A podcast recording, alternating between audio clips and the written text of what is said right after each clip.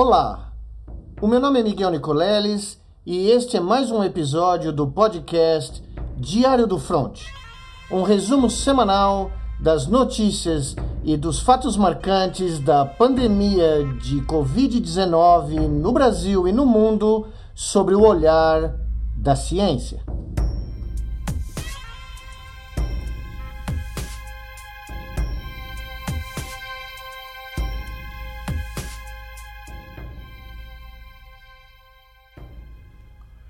São Paulo, 19 de abril de 2021. Nesse episódio do Diário do Front, eu quero trazer para vocês uma visão muito pessoal do que tem sido esses 14 meses de quarentena passados aqui no meu apartamento em São Paulo, sem sair de casa, sem ter contato com meus familiares, sem conseguir fazer tudo aquilo que eu fazia na minha vida cotidiana de cientista profissional. Todo diário tem uma impressão pessoal, uma visão muito individual, peculiar dos fatos que ocorrem ao longo de uma vida. E hoje eu queria dizer a vocês uh, de como, depois de 14 meses, eu acho que nem eu mesmo estava preparado para ler a notícia que eu li hoje primeiro no Twitter e depois no G1, dando conta de uma tragédia pessoal, de uma tragédia familiar que é quase difícil de escrever em palavras, quase difícil de experimentar enquanto ser humano a dor que essa família nesse instante deve estar passando. Alguns amigos meus comentaram comigo ao ouvir os primeiros três episódios desse Diário do Front que eles se sentem muito deprimidos e se sentem muito machucados ao escutar os meus relatos, os meus números, e às vezes pensam até em não querer mais ter contato com o noticiário da pandemia. A minha resposta a eles é que, apesar de ser muito difícil, apesar de ser extremamente doloroso tomar contato com todas essas notícias e todos esses números, é muito importante que a gente o faça. É muito importante que a gente compartilhe da dor dessas mais de 375 mil famílias que perderam seus entes queridos, porque, como disse Bertrand Russell num dos seus comentários da história da filosofia ocidental, os atenienses só descobriram que eram seres humanos de verdade quando foram confrontados nos grandes teatros a céu aberto de Atenas e da Grécia como um todo, com as tragédias dos seus grandes teatrólogos Sófocles, Ésquilo e Eurípides. Porque no momento em que, como parte da audiência, eles compartilharam como um grupo de centenas, milhares de atenienses as emoções, os temores, os amores, os ódios, a dor, cada um deles naquelas plateias se deu conta de que aquilo que eles sentiam por toda uma vida, dentro de si, nas suas casas, nas suas famílias, isolados, dentro da sua consciência de existir, era compartilhado por todos.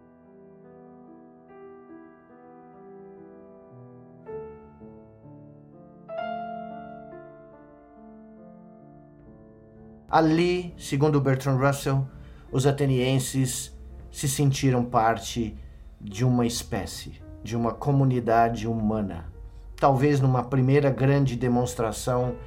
de que o sofrimento humano faz parte dessa vida, faz parte desse mundo que é difícil para nós compreender, não dá a menor bola para nossa existência. Somos nós que criamos a nossa existência. E como tal, é fundamental que nós possamos compartilhar não só das nossas grandes paixões, dos nossos grandes amores, das nossas grandes vitórias, mas como os gregos de Atenas, das nossas grandes tragédias.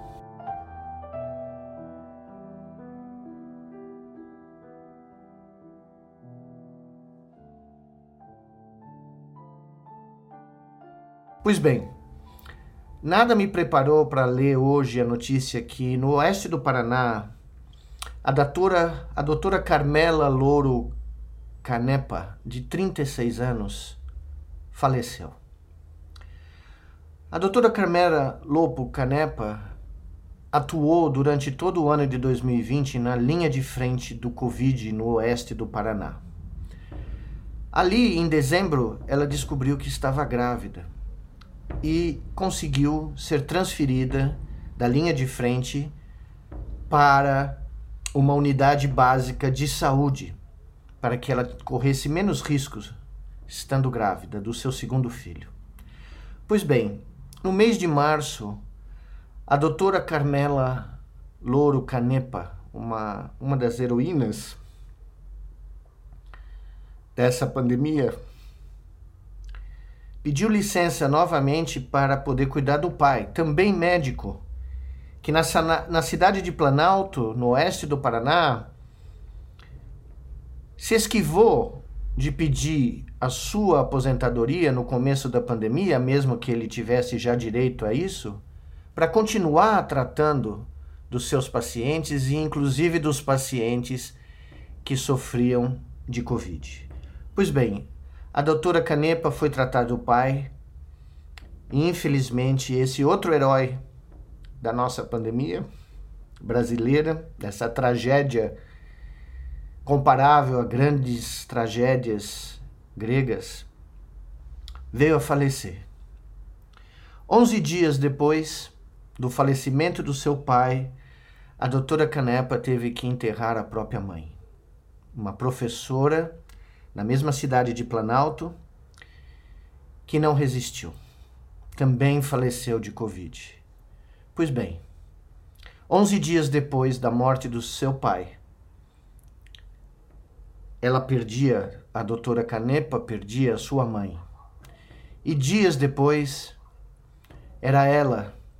que viria a falecer na cidade de Francisco Beltrão, no sudeste do Paraná. E grávida de seis meses, ela também perdeu o seu segundo filho. De uma vez só, essa tragédia familiar